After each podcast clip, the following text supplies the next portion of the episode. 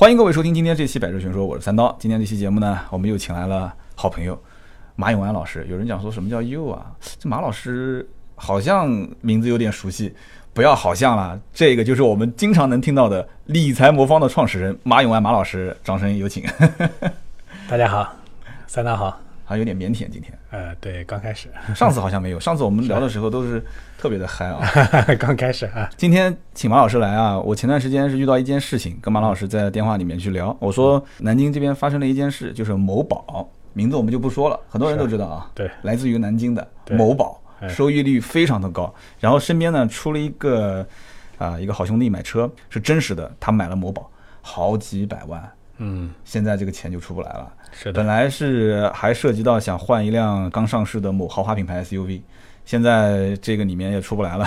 就讲开玩笑话，他开始考虑买日本车，皮实耐用省油。这个从来没想过，这个我觉得还挺好的，起码还还有钱啊！有很多人呢借钱去投的，这个恐怕就是更惨痛的一个故事了。哦，还有人借钱去投？当然有很多人呢去借钱投投类似的这种产品。所以我们今天这个请到马老师来啊，一方面就是说一说，确实在汽车圈里面也出现了很多这样的情况。我也说过，我们同行也说过啊，比方说像什么谈个车啊、神州买买车啊，以前还好歹一成首付，现在的广告都是零首付了。就这里面，我曾经节目里面也讲过，但我不是像您这么专业啊，就是专门研究这方面的。这里面涉及到啊，比方说发行 ABS，这到底是怎么回事？我可能我那节目里面都没说清楚。今天像您这样一个大咖专家来了，你可以把这件事情再展开来说清楚一些。还有一个呢，就是现在很多人知道，就是什么区块链。是，我已经看到不止一个，就是在汽车行业内说要用区块链技术，要革命，要这个去去改变现状。这区块链技术对于其实理财来讲的话，我们知道炒币是对吧？那么对于汽车来讲的话，就将来有没有可能在二手车或者是新车交易环节出现一些变化，这都是我们今天节目里面会出现的一些话题啊。所以大家一定要耐心的听。那么一上来我们就说说刚刚我讲的这件事情吧。我一个兄弟他几百万钱出不来了，嗯，本来是买豪车的，现在只能说是去咨询咨询这些日系品牌的一些车是不是皮实耐用。那目前投资环境现在股市波动也很大。P to P 跑路的也很多，是。买房的话，政策调控又很严，美国现在加息又提高进口关税等等等等，就包括就是即将要落地的，就是资管的新规，嗯，打破刚性兑付这种情况下，你说你像我们有如果有点闲钱的话，我们钱到底应该是怎么怎么去投放？呃，是呃，您问的这这个呢是个非常现实的问题啊。啊，事实上呢，我觉得。呃，应该说，我们目前面临的这个理财困境呢，是回到现实的轨道上了。以前呢，我们的这个理财啊行业不太现实啊，或者我们说，呃，整个行业的进入了一种比较不正常的这么一种状态。那不正常在哪儿呢？呃，以前呢，大家这个理财啊有两种两种方式，一种呢就是我把钱借给别人，我拿一个固定收益啊，这叫固定收益理财。第二种呢就是我把钱呢投给别人，让别人呢去帮我一块儿赚钱，比如说投在股市上、投在债市上等等。啊，前者的这种呢，这个是这些年我们理财的一个主要的渠道啊，比如说啊，你前面提到的某宝是吧？包括像 P to P，当然某宝呢是一个极端的情况，嗯，正常的 P to P 呢也是借着你的钱投到别的地方去。另外呢，包括像信托啊等等这样的一些固定收益产品，嗯，这种产品本身它没有错，但是错在哪里的呢？因为它给大家承诺的那个收益率的太高了。但是大家有个基本的逻辑啊，就是说你把钱借给他，让他去做实业也好，做生意也好，总之最后挣钱，对不对？对啊。啊，那我们都知道现在的这个实验环境，它的这个收益率是多少？大家都知道的，投资回报率是多多少？这个大家都有个概念，是吧？是。OK，他拿着你的钱，嗯，啊，给了你那么多多的回报，他靠什么能挣到这个钱？对吧？其实，但有些人他就不这么想啊，他觉得说。那毕竟隔壁老王、隔壁老陈、隔壁老李，他这个钱是回到自己兜里面了。这种呢，我这种呢，就其实大家说的这个叫击击鼓传花的游戏。嗯，我不断的借新钱还旧钱。嗯啊，然后呢，拿隔壁老王的钱还给隔壁老李，对吧？然后再拿隔壁老 张的钱还给老王。总之呢，只要这个人能连下连下去，那这个游戏呢就可以继续一天。嗯，但是现在呢，这个资管新规的推出，事实上对于这种啊击鼓传花的游戏呢，是一个是一个斩断纽带的这么一个作用。当然。呃，资管新规呢，它是不得不出，因为这个游戏大家都知道，必须得结束。这个规定，还能大概说一下它的核心是什么？核心呢就是两块。第一块呢，呃，以前呢，我们这个银行呢会把所有的这个项目的从客户手里收来的钱呢放在一起，然后投向不同的项目。那有的项目挣钱了，有的项目赔钱了，对吧？嗯。最终呢，这个呃，大家呢打一个平均值，挣钱的给赔钱的呢这个补上差价。嗯。这样的话呢，每个人呢似乎都拿到了一些收益，嗯，是吧？这个叫资金池。那现在呢，资管新规的第一个要求呢，就是要资金池的这个要打打破，你的钱投在哪个项目上，就必须得对应到那个项目上去。那么以前呢，人家赢钱了的那个给你单。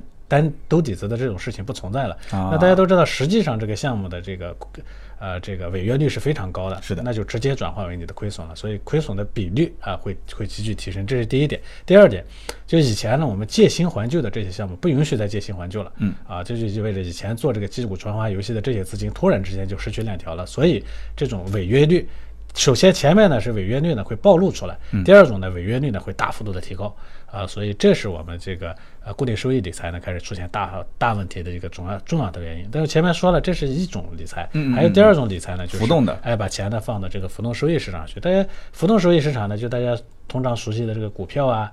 啊，基金啊，是吧？嗯，这个呢，听上去好像更不靠谱，是吧？大家在过去这一年的投资里头呢，感觉赔投在这上面都是赔钱的。嗯，事实上这两个市场呢都不赔钱，挣钱都是非常挣钱的。嗯，像股票呢，在过去咱们九二年到现在啊，历年的这个平均收益率大概是百分之十。嗯，啊，基金呢更高，基金在过去啊近二十年的历史中的平均年化收益率呢是百分之十六点二。你要说到这里的话，我估计很多人要笑了。说这是忽悠，这绝对是忽悠。为什么呢？你看我我炒股就是亏的，是我我的同事炒股他也是亏的，都亏得快快那个什么都不行了。这如何去解释刚刚这段话？你说股市啊基金都是挣钱的，对，但是很多人他觉得从我的实际的。感受来讲，它就是亏钱的。是的，它是这样的，就这种产品呢，因为它的有时候挣钱，有时候赔钱，嗯，中间的收益不稳定。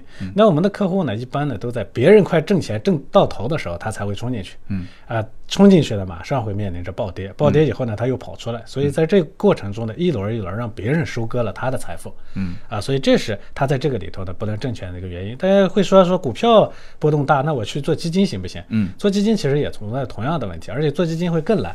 首先呢，基金本身也有波动。第二个呢是基金呢，你要筛基金、选做做选基金、投基金，市场变了你还得调基金啊，中间出现意外情况要的做风控，这些东西呢，个人呢都很难做好。嗯，所以呢，呃，这个是。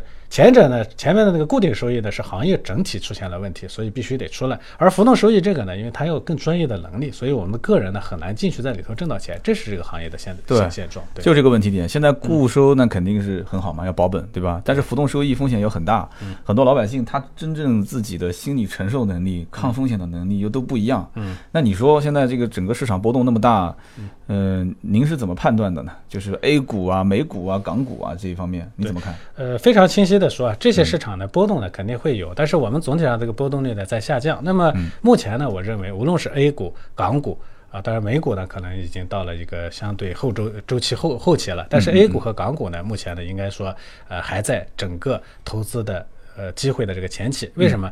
股票这个跟普通的商品其实是一样的，影响它的价格的无非就是供求两个两个关系。是的啊，那供应呢，就是说这个股票的呃这个质量好好不好，也就意味说上市公司的盈利是不是在增加。是的，哎，需求这一块呢是说需求股票的这一块的资金量是不是在增加？嗯，那么从 A 股的角度来看呢，这个上市公司呢，目前我们大大家都知道，哎，中国的经济呢正在底部，呃，在逐步的回升的过程中，也就是说我们的 A 股上市公司的质量只会更好，它不会更差了。嗯啊，现在在底部。那么资金需求面呢，我们前面已经说过了，资管新规呢把资金从原来投固收的那些地方要挤出来，因为大家不能再投了。嗯，所以那些资金出来以后呢，它没有别的去处。呃，以前大家希腊资金还有个很重要的渠道是房子。嗯，那房子呢，现在基本上也是。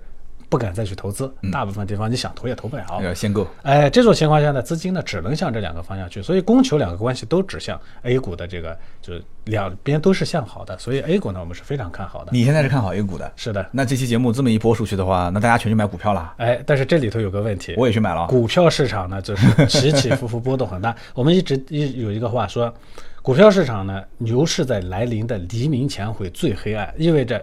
就算是我非常看好，在这个来临之前呢，市场有可能会经受非常大幅度的下跌。你比如说，呃，一四年的那一轮牛市，一三年的时候曾经有过百分之二十的下跌，嗯嗯啊，零六年、零七年的牛市之前呢，甚至有过百分之三十的下跌，嗯，也就是说是看上去很好，但是你每个人呢，在这个来，你不一定能第三天的早上，对黎明前来临前前一天晚上的暴风雨，很多人就已经是是是，所以为什么要用这个理财魔方这种模式？我们理财魔方呢，它本质上是，虽然我们也投资在这个市场里头，但是我会跟你控制好风险，让风险呢永远有个底。这样的话，就算是黎明还没有来，多黑暗的市市场里头，我们都能待得住啊！这样我们能熬到黎明来。就是不管怎么讲，反正很多人错误在什么地方呢？就赌方向、赌市场，是是是，对吧？嗯，我们虽然就是说现在是分析这个市场，但是呢，不会把投资砸在一个市场里面。没错没错。啊，我我其实一直对玩股票的态度就是，这个钱是可以亏光都不心疼的。我我不知道对不对这个心态啊？当然不对了呃啊为什么这个 为什么你有这种心态？因为你以前的钱在股票市场的钱呢是一小部分，是的，啊、本来就当赌博的啊、赔了就赔光了，这个词用得对吧？啊、但是我前面已经说过了，以前大家的钱呢有地方去，你可以放在固定收益市场，你可以放在房子里头。股票嘛，你少放一点，反正赔了挣了就挣了，赔了赔了也无所谓，不影响结果，是吧？对对对对对未来呢，大家的钱是不会有这些有别的去向的，你只能往股市里头，要么你就放在银行里头等着它贬值，嗯啊，要么你就得放在股市里头，跟着经济同步成长。它只有这么一种靠谱的渠投资渠道。这种情况下呢，你主要的钱既然在这个股市里头啊，像像像拿咱们拿国外成熟的市场来看，嗯啊，一般老百姓百分之六十以上的资产是在股市以及基金这样的这个浮动收益市场里头的。那这么多的钱在里头，你想想看，如果赔光，我的心态肯定就不对了。一定是不一啊，样。我肯定不能承受它。你别说赔光了，就它可能上下有一些稍微大的浮动，我我就很紧张。是，所以啊。这个时候呢，我们就就就这就是我们理财魔方所所说的，说嗯一定要非常精确的判断你的心理底线，嗯。一定把你最多能亏多少钱这个事情呢，要当第一位的任务要去完成。对，啊。所以就是我们之前，我记得上次你来的时候讲的嘛，每一个用户刚注册的时候是先做一份问卷，是。然后问卷问完之后，呃，是从是有零这个指标吗？没有吧？呃没有，从一共十啊，一共一共十个指标，从从一开始啊从一到十，一到十，我当时测的是七啊，七是属于偏稳健型的，呃中等偏高的啊，咱们俩一样就是就是承受能力比较哎承受能力比较高偏的，的对对对吧？如果这个人是三或者是四，啊，就比较低，就比较低，他就不能承受那么大的波动。没错，如果是十，啊那就就是非常激进的投资者属于属于就很稳、极其稳定的啊，不它属于极其激进的。极其激进我们是一呢是风险承受能力最低的，嗯十呢是风险承受能力最高的。哦，风险承受能力最高的就是哪怕亏成穷光蛋，他可能眼睛都不眨。但事实上不会，呃，我们的风险最高的这一级呢，最大的回撤，我们最大所谓回撤就是涨到最高点，掉到最低点，嗯中间最大的这个不会超过百分之十五，实际上历史上没有超过百分之十一。就是超过百分之十五，或者是历史上百分之十一的这个点，这个十的评分，这个人他的心理素质是非常好的。啊，就是在这种这种回撤下呢，如果如果我们测出来是十，嗯，那按照我们理财魔方的这个管理模式呢，不会超过那个百分百分之十五，对吧？嗯那整个过程中呢，你是相对比较淡定的，也就哦不会不会出现咱们前面说的那个市场呢，人家人家人家涨到顶了，你追进去了，市场到到底的时候呢，你刚刚跑出来，然后开始又开始嗯就永远是跟着庄家走，对吧？对对对对被庄家就是帮他抬轿子。其实也不是啊庄家了，这个基本上就是专机构呢在吃散户的钱。嗯，这个词总结的很专业。对，那理财魔方现在帮助用户做这个资产配置啊，嗯很多人觉得说，那我们连车都买不起，你还做资产配置？我的天啊，这个什么所谓的理财啊，这些东西都是有钱人去做的，对，对吧？有钱人的游戏，那你觉得，比方比方说手上就一两万、三四万块钱，这个没问题，有必要这个？这个配置和理财呢，它跟资金量的大小没关系。我们先嗯要想一想说，你几你有一百万和你有一万块钱，你在理财市场的区的目标并没有本质的区别，都是为了挣到钱，对不对啊？这是第一要要求嗯。那如果我们有我们对一万块钱呢有不同的挣钱方式，那我当然推推你你可以不做这个配置，但是在浮动收益市场上，所有的方法里头只有配置这一种方式能真正的让投资者挣到长期的钱。只有这么一种方式。所以呢，无论你是一百万的人还是一万块钱的人，你都。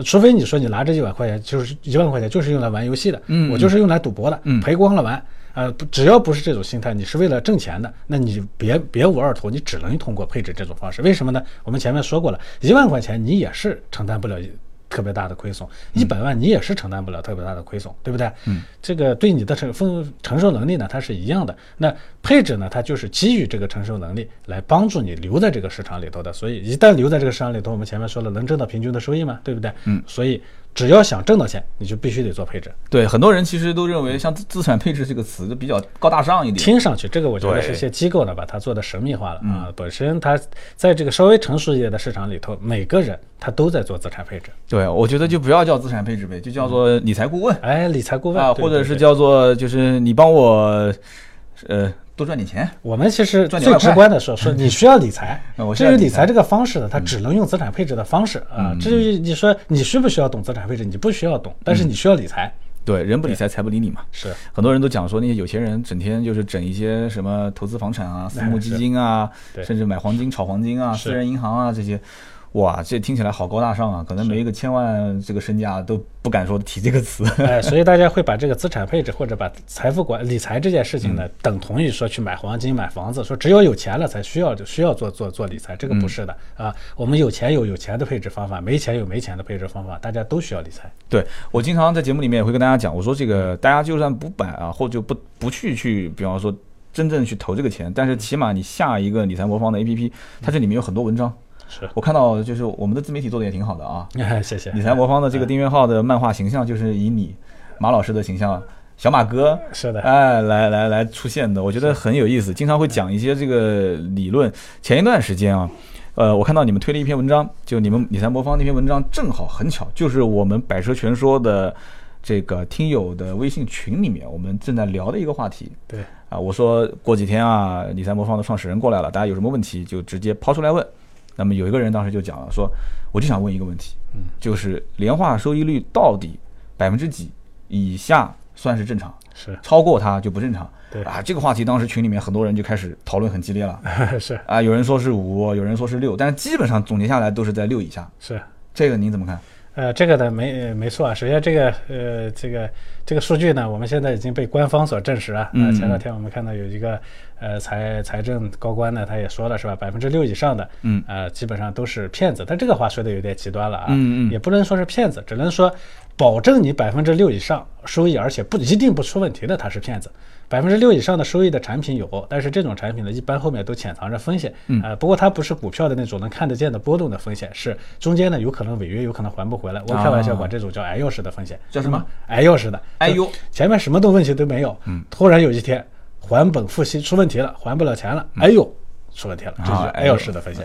所以，呃，其实我一直有一个非常简单的这个判断逻辑，我说，呃，一年期固定存款利率上面加一点五到两个点，啊，啊，这个呢是一个比较靠谱的，呃，这个我们就说这个收益率呢是里头能找到靠谱的产品，但不是说一定这个这个收益率的产品一定都是靠谱的，这个倒不一定。嗯，啊，就是说如果你买的产品呢说收益率保证的收益率高过这个了，而且他说绝对没有风险，对不起，那肯定是骗子，一定是有问题的啊。正常情况下呢，比如说在这个收益率之上的产品，他说有可能会有还本付息的风险，那个它是比较老实的。那事实上也会有还本付息的风险。像今年我们看到有很多百分之六到七的这个信托产品，甚至一些债券产品呢，今年出现了大量的违约啊，这个就是哎又是风险爆发了。哎，又是风险。嗯那我想问一下，那你说像这个之前想买豪车的这个兄弟，他家里也不缺钱，他们家也是做实体产业的，按道理讲，他应该是比一些就是正常上班族的话，他对于回报率的这种概念应该是很明确的。嗯，做实体产业百分之几？哎我觉得人呢，他为什么都会出现这种？呃，人都免不了贪婪啊，嗯呃，这个这个这个跟钱多少没有关系啊，但不过，呃，他也他跟咱们的这个所处的行业所处的阶段呢也没有关系，人都有贪婪。那么开玩笑说啊，比方说像某宝这样的是吧？呃，这个呢其实已经不能不能叫 P to P 了，它本质上就是一种这个。典型的庞氏骗局啊，嗯嗯啊，那么呃，像这种呢，那他承诺的这么高的收益，而且前面确实有一些有示范效应的人已经、已经已经拿到了，那自然对所有人呢都会是一种刺激。但是我一直说的这个话，说理财里头你一定要想明白，我任何一笔钱我凭什么挣到它？这是我们，你有钱不是你挣到这笔钱的原因。很多人呢觉得我有钱我就应该挣到这个钱，那这个不是原因。所以你像像像某宝这样的这个收益率，那你一定要问好几个自己为什么？你为什么能挣到那个收益率？如果你搞不清楚，最好别别去碰这种钱。搞不清楚就不要去碰它，就不要在一些你自己不熟悉的环境里面拿着人民币去真枪真刀的去拼杀，没错，是吧？那很多人也质疑一个问题啊，就是说，哎，这十个等级，那你为什么不是五个等级？为什么不是十五个等级？你这个问卷调查你是怎么做出来的？你的评测凭什么就保证它有效呢？对这个问题呢问的非常专业。嗯，呃，事实上呢，对客户的进风险等级的这个划分呢，是根据每个人能承担的最大亏损啊，以这个为指标呢做出来的。那么我们有两套体系呢在做这个。第一个呢，就我们不断的根据历史的客户数据来优化、来分析，说什么样的客户群体能归到一起，它最大的回撤亏损的承担能力是多少？我们有一个庞大的历史数据库，这是第一点。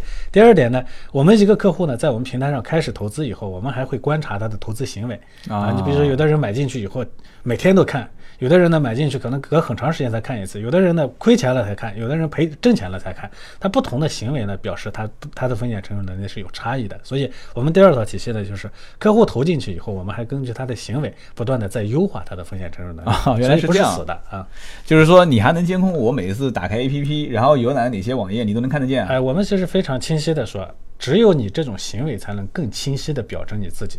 那像我这种 A P P 下载下来，钱投完了就基本上不打开的那种啊，这只有两种可能性。第一种呢，因为你投的钱太少了，所以我会让我们市场部门呢拼命的追着你，让你多买点儿。第二种呢，就是这个，你如果说你买的足够钱足够多，你肯定会经常去看。如果你还不经常去看，那说明你的风险承受能力实在是太高了，我把它调到最高了，就啊，就是说你觉得我的风险承受能力很强，我根本就不看这笔钱不在意，我都不在意。对啊，你们会监测，是原来是这样子的，行，我知道了，原来你们背后还做了很多我不知道的事情啊。所以这是人工智能技术的优点。我们为了更精确的了解你啊，是为了更好的服务你啊。那行，那我们再问一个问题，那这十个等级评测好了以后。啊，每个人都有一个自己的承受等级，五六七，对吧？这应该是最多的吧？是五六七最多。那么这个时候，你觉得它七八九啊都有啊，都有。十呢相对比较少啊，一二三，一二比较少，一二比较少，十比较少，中间档次都平均吗？啊，都挺多的，都挺多的啊。对。那么现在我如果说已经被评级在某一个档上面了以后，你觉得我的这个收益啊和你的收益有有区别吗？好比说我是七，你是五，我们两个之间的收益是有浮动的吗？那一定会有差异，会有啊。当然这个差异呢，不是说今天和明天就就一定。会有差异，有时候甚至，呃，等级七的人呢，比等级五的人呢挣的还少，这种情况呢是会会发生的。但是长期来看呢，呃，等级越高的，呃，预期收益率的会越高。当然，你一定是有代价的，就是等级七的，它确实在中间市场赔的时候，它赔的也也比等级五的要赔得多。嗯，就看它最终决定是哪一天出手，是吧？呃，其实跟这个出手没有关系。嗯，呃，这个我们我们我们理财我们讲究的持续持有，直到你想用钱的那一天。呃，这个中间呢，你你把钱拿出去，你要干什么呢？你就没有用途。拿出去你就去买某宝，是不是？就是你是希望钱一直在这里面，就不停的去让它，哎，我们钱只要不出，只要没有实际的用途，我们就应该让它不断的去进入理财市场。这样的话呢，你只永远在牌桌上，不要下牌桌啊。嗯，其实很多人他不是这么理解的，是很多人会觉得说他就是享受那种进进出出的感觉，就是我进去了啊，十个点、二十个点，哇，看着那个钱一天。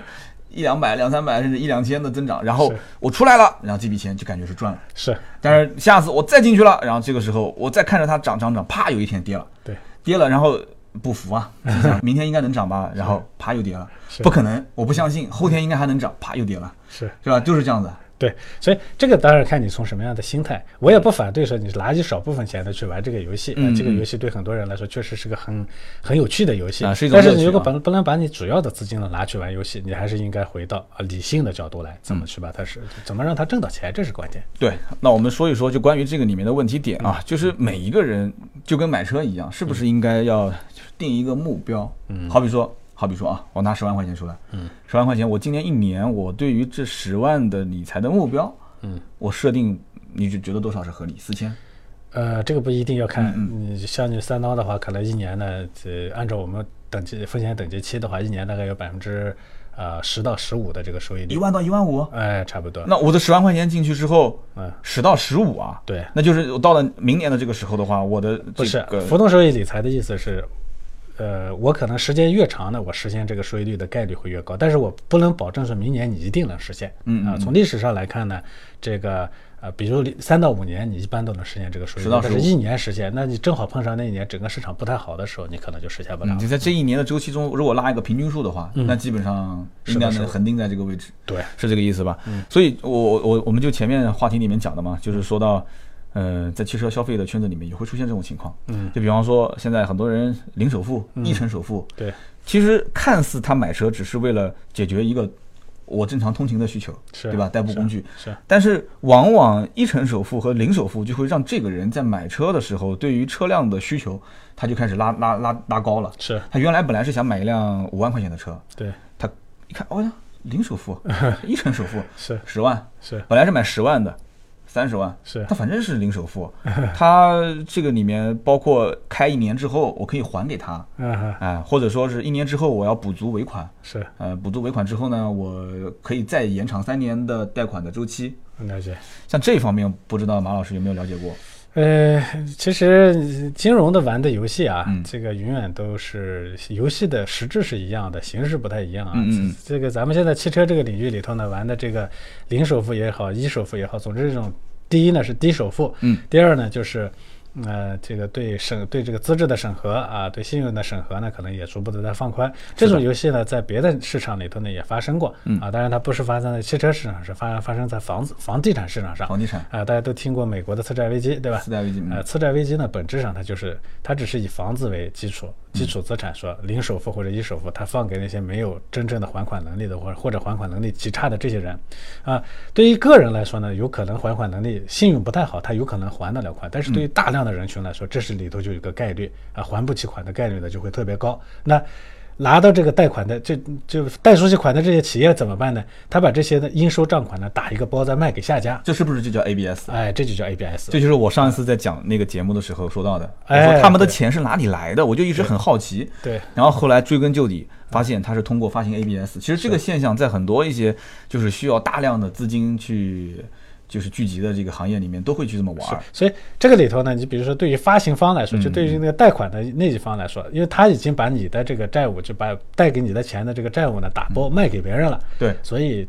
呃等到这个次贷危机真正发生的时候呢，他没有关系，他已经已经落袋为安了。落袋为安最终呢，就是大家谁掏钱的谁就吃亏。谁掏钱？就最后一个被击鼓传花的那个人。哎，我们把这个事情再捋一捋啊，就好比说我三刀，我去买一辆车，我通过神州买买车，或者是通过这个坦克车去买，嗯，那么现在这个车子是零首付，嗯，三十万，我一分钱都不花，我把它开走。对，那么一年之后，如果说我还给他也好，或者是我通过把尾款付全了以后，再贷个三年或者是五年，是。那么这个情况下，其实这个期间我跟他之间是一个债务关系，是，是吧？对，那么是神州买买车或者是坦克车，是这家公司把我的这个债务关系打包？对，再卖给下一家。卖给下一家。哎，你比如说，是把我你欠他，你欠他一万。30万块钱，啊，你欠他三十万，嗯嗯。啊，那他呢，把这个三十万的债务呢，他比如说两呃二十九万，嗯。啊，他他他他他少赚一万块钱，少赚一万块钱。哎，然后呢，他卖给另一家公司，嗯，另外一家公司是实打实的打了二十九万给神州买买车。哎，对，实际打了是这意思吧？对的，实际打了。那实际上就是说，那他不就是空手套白狼了吗？呃，这个也不能叫空空手套白狼，因为他呢，这个转手拿了别人的资金啊，嗯然后呢贷给你，中间他吃了一个差价嘛，啊，是个差价啊。当然，那下一家也不白给嗯啊，他拿到你的这个以后呢，再会打一次包，再卖给下家，就等于相当于在在这个市场上，在 ABS 市场上，大家又形成一个互相交易的过程。哎、ABS、CDS 什么各种 S，总之呢，它就一层一层往上嵌套，最终套到最后一层的时候，最后一个掏钱的人，等到前面的这个客户都还不起钱，成坏账的时候，嗯最后的一个人破产了。ABS、CDS 怎么听的都是像汽车上的一些专用词语？是的，大家是通的。呃，这个很有很有意思，就听起来其实很有意思，但对于老百姓来讲，发现这个钱只要掏出去啊，这个好像处处都是坑。啊所以这个里头啊，它诱发的是一个什么问题？就是您前面说的，这个嗯个人呢经常会过度消费，对所以我其实特别这这种诱发过度消费的这种情况非常多。嗯啊，汽车是是是一个，因为现在有很多白条啊什么的，这个它都是在诱发你消费。是的，这个为什么你会能诱发你消费？因为你自己不理性。嗯，你为什么不理性呢？因为你没有对自己的财富呢进行有效的规划和管理，你哦不知道你有多少钱，实际上你不知道你有多少钱，你也不知道未来你在哪些地方会花钱。对啊，你不知道怎么把这些钱呢，有一门一门一一部分一部分的把它规划好。当然，你也不知道这每一部分钱应该用什么样的方式投资。嗯所有的东西都是一笔糊涂账，别人一忽悠你，你当然就去就就就就就拿去花了。这样的话，你提前花了你的钱，或者花了你根本就不存在的钱，所以它导致呢后面呢你可能会陷入债债务危机。啊，我们可以这么理解吧，就是很多人其实他是不知道怎么去组合，首先他不知道也不知道怎么调整哎，。首先他不知道自己的未来现在有多少钱和未来挣多少钱，嗯嗯嗯。他更不知道自己的财富未来呢可能在哪些地方有需求，嗯。啊，或者他有个模糊的需求。第三呢，他没办法把这个中间呢每一笔钱它对应到未来的需求上去，所以这也其实是我们理财魔方一直在做的工作，也就是我们呢其实就是在帮助我们做两部分工作，嗯，一部分呢是给大家呢来清理你的这个。呃，你的这个财富状况啊，你现在有多少钱？你未来可能能挣多少钱？你可能有八个方向需要用钱，比如说你的养老、你的买车、你的买房子、你的小孩教育等等，嗯啊，有这些方向的要要用钱。那么每一部分需要多少钱？你用现有的财富和未来挣的钱怎么去怎么去补足这个？怎么去给你的这个储备好这个钱？那么储备来的钱呢？你比如说。呃，未来呢可能很有很长时间你还不用，对不对？那这个中间呢，这个钱呢应该怎么去投资？这是我们做的第一个工作。第二个工作，具体到要投资的时候，我们也会帮你来通过公募基金啊，通过通过这个，现在我们是公募基金啊，通过公募基金呢来满足你每一个呃呃来来来为为你的每个每个账户呢每个需求呢来储备你的管理计划啊，就说怎么来把你的这笔钱管好。嗯，通过这个零首付、一成首付的事情啊，其实我已经看得出，现在整个市场上这种激进式的消费啊越来越多。是，然后我再说一个我的真实案例，也就是说我本身是理财魔方用户，嗯我跟身边人去推荐，嗯那么他们就会出现一些这种说法，就是说，哎，说三刀，你看你三魔方这个太稳了，就是这个收益率啊。他说你看看一些 P to P 平台或者一些这种平台，是，说承诺保本保息无风险，每年百分之十五的这个收益，那很多人觉得切没有什么吸引力。啊这个你说你怎么破这个局？对，当然这个我说了，从实际的角度来说呢，百分之十五的风险，那个固定收益资产或者 P to P 后面的，一定承担，一定有有莫大的这个巨大的风险。对这个风险前面说了哎，什么时候爆发出来？啊、如果说，其实我自己也说，如果有一种投资呢，说能每年稳定的给我百分之十五，不要说百分之十五，给我百分之十，啊，不要说百分之十，百分之八，嗯，你只要每年能给我稳定的百分之八，而且没风险，我自己都不会去做浮浮动收益理财，我自己都不会去投股票。嗯，那为什么我自己愿意去投股票，而且我愿意做理财魔方这样一个平台来帮助我们所有的客户去通过基金来实现自己的财富管理呢？就是因为百分之八以上，甚至百分之六以上的那种无风险的固定收益资产是不存在的。这个之所以你没有，你觉得是安全的，是因为你没有碰到。你比如拿 P to P 来说，不要说百分之十五的这个收益率的，百分之八以上的收益率的 P to P，历史上的平均啊坏账率是百分之三十多。这么高？啊，这只不过说这百分之三十多的项目坏账的没你你没碰上，它有个特点就是以前呢，因为这个这百分之三十的呢，可能只有百分之十的客户碰上了，嗯啊，所以百分之十的客户碰上了以后，他就是血本无归，嗯啊，那我们运气好，我们没有碰碰上，但是你自己去打听一下，你周围常年做 P to P 的有哪一个没踩雷的？大家都踩过这种雷，这里头的最大的问题是你只要踩一次，你前面所有的投资收益都化为乌有对，，就是事情发生在别人身上是百分之一，是但是发生在自己身上就是百分之百。是百分之百，可以这么理解吧？是。那你刚刚前面有一个点是说到了美国次贷危机嗯是从零首付、一成首付买房开始的。是。那我们现在这个 已经出现了零首付、一成首付买车了，这个是不是你也不看好未来会出呃，不不不，这是两码事儿。因两码事吗为美国呢，它的这个房地产市场呢规模实在是太大了，咱们的汽车市场呢，毕竟汽车消呃金融消费市场毕竟还规模比较小，这是第一点。第二点呢，呃，我觉得咱们影响不了时代啊，咱们只能影响自己，对吧？嗯嗯我们理财魔方帮助不了所有人，但我会帮助一部分人。我们只能让一部分人能做到理性的消费，也就是说，我认为理性、呃之所以大家不理性。不不能怨投资者，呃不能怨怨怨个人，因为我们确实对我们的财富和对于未来的收益是一一团一团糊涂。嗯，别人忽悠我们，我们自然就会去投资。对，人人都是很理性的话，那就历史不用前进了。哎，对，但所以呢，我们期望的做法呢是说，我们帮你把这个清理清楚。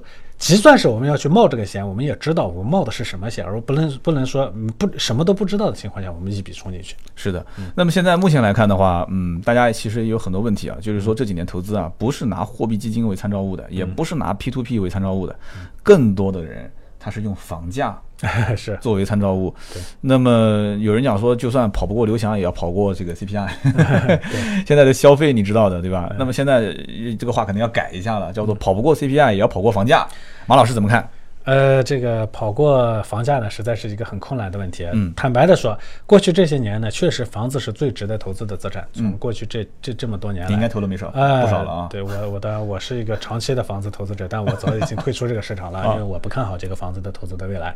啊，就现在不看好了是吧？呃我 你今天是打压了一批投资房地产的人 对，但是这个呢，当然它有一个基本的基本的前提是说，如果房子还能像过去那样能做到每年百分之平均下来每年百分之十几啊、年化百分之十几的收益率的话，那大家去投房子也是可以的。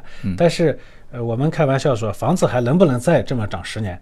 啊，我们拿现在这个北京的房价来说，如果再跟过去的那个涨幅数一样，再涨十年，光一个北京市的海淀区就能买下一个美国。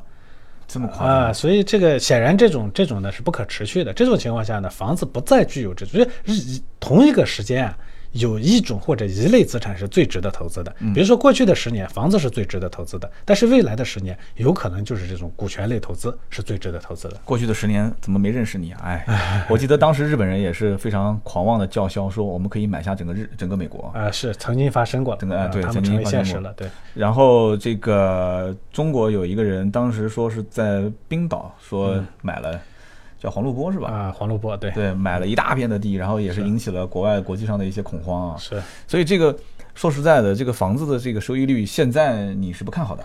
呃，我当然很多人呢去去去去去投房子呢，他光看说，哎，房价是不是要不要涨，要不要跌？嗯啊，这个不是一种理性的理思思维方式。怎么能考虑这个问题？第一点就是房子呢，呃，这个未来的涨涨也好，跌也好，未来的空间呢是非常有限的，但是你担的风险越来越大了。是不是交易的风险？哎，交易的风险，包括你不涨钱就不涨价，就是一种风险嘛，对不对？所以风险呢越来越大了。从收益的未预期望和风险的角度来说，它不合算了，这是第一点。嗯第二点呢，不动产投资呢，在接近底部的时候，有个顶部的时候有个最大的问题，就是它流动性问题啊。所以我们一直说说房子的顶部就是顶底部，对对一旦你真的到顶部了，中间那个所有的钱都是纸上富贵，因为你兑现不了。对我听到很不止一个人是这么说了，房价的顶点就是底点，是，就是当它开始转折的时候，那一刹那你是永远出手不了的。呃因为你不知道那是转折点。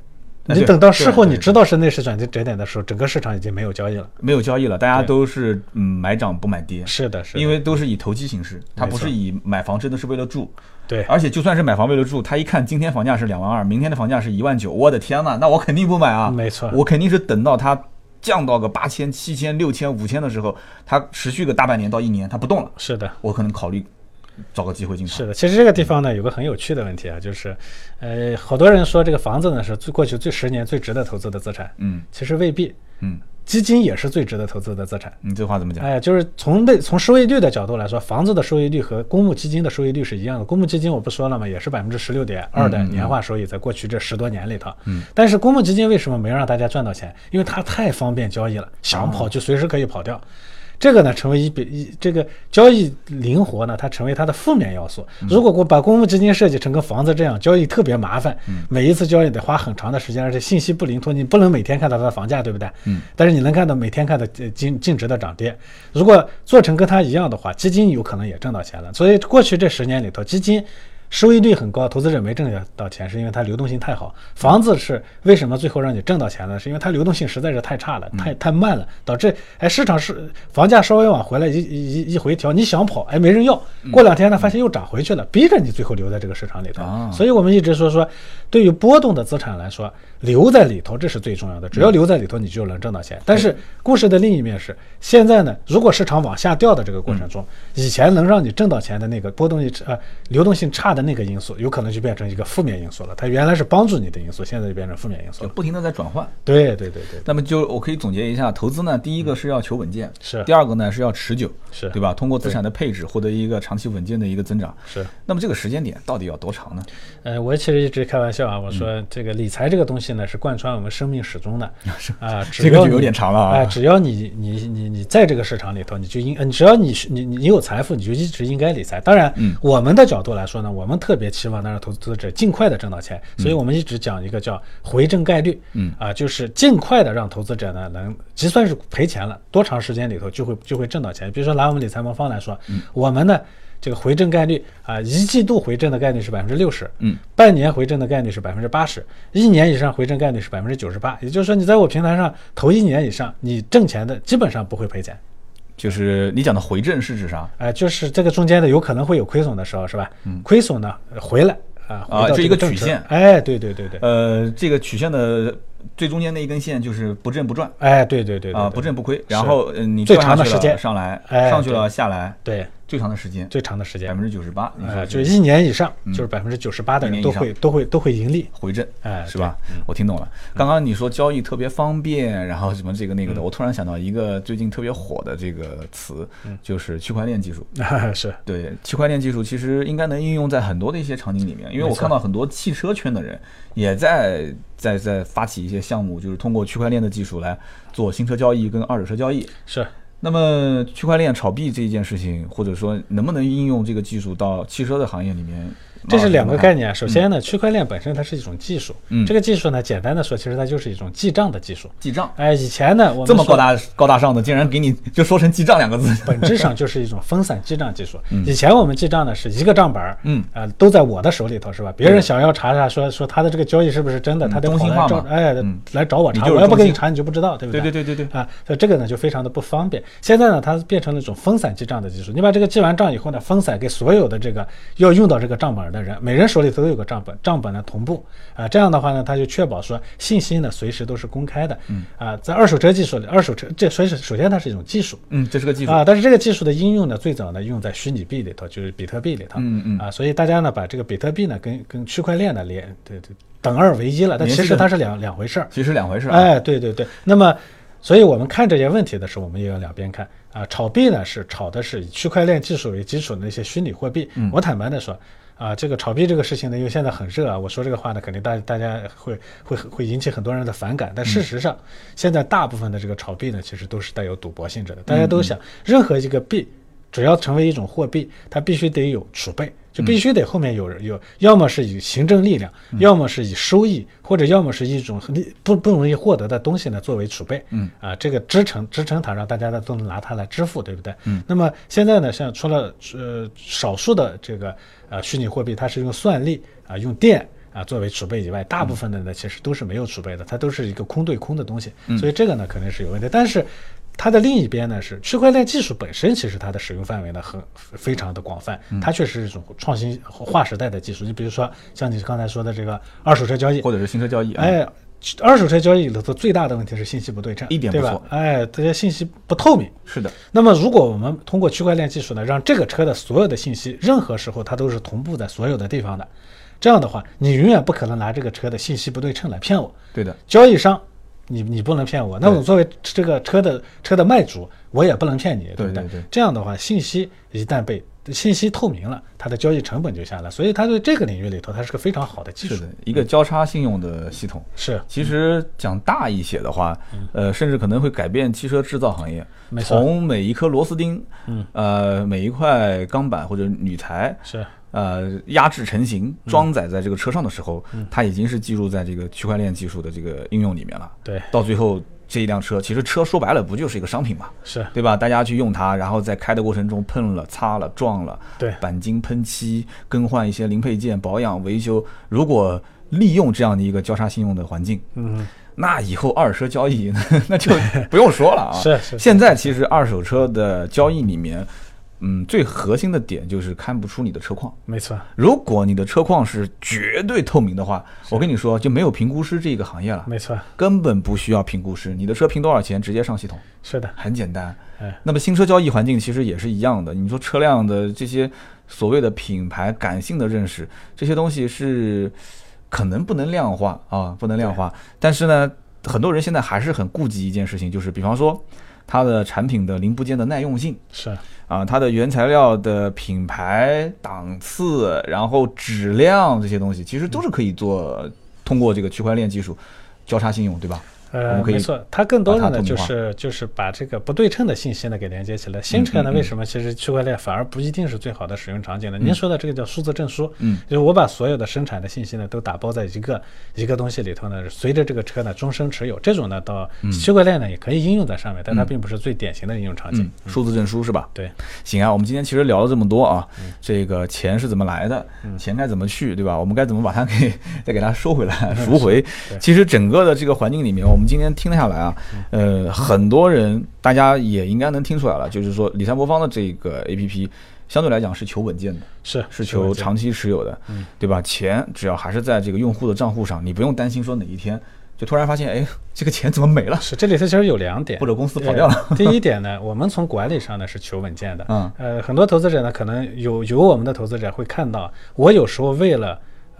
不冒风险，我宁可少赚钱。嗯啊，这是我们经常会做的做的一个东东西。比如说市场的出现稍微大一些的回撤的时候，我会提前动作把它把仓位呢先降降低。有些时候这样的做的是错的，但是为了让它的这个风险控制住，我宁愿做错，我都不愿意去冒险。嗯，这是第一点。第二点呢，就是机制上的安全，这是我们从运作逻辑上的安全。第二点呢，就是机制上的安全。嗯，机制上的安全是什么呢？理财魔方呢始终坚持只给客户配公募基金。大家都知道，在所有的理财产品里头，公募基金是目前最安全。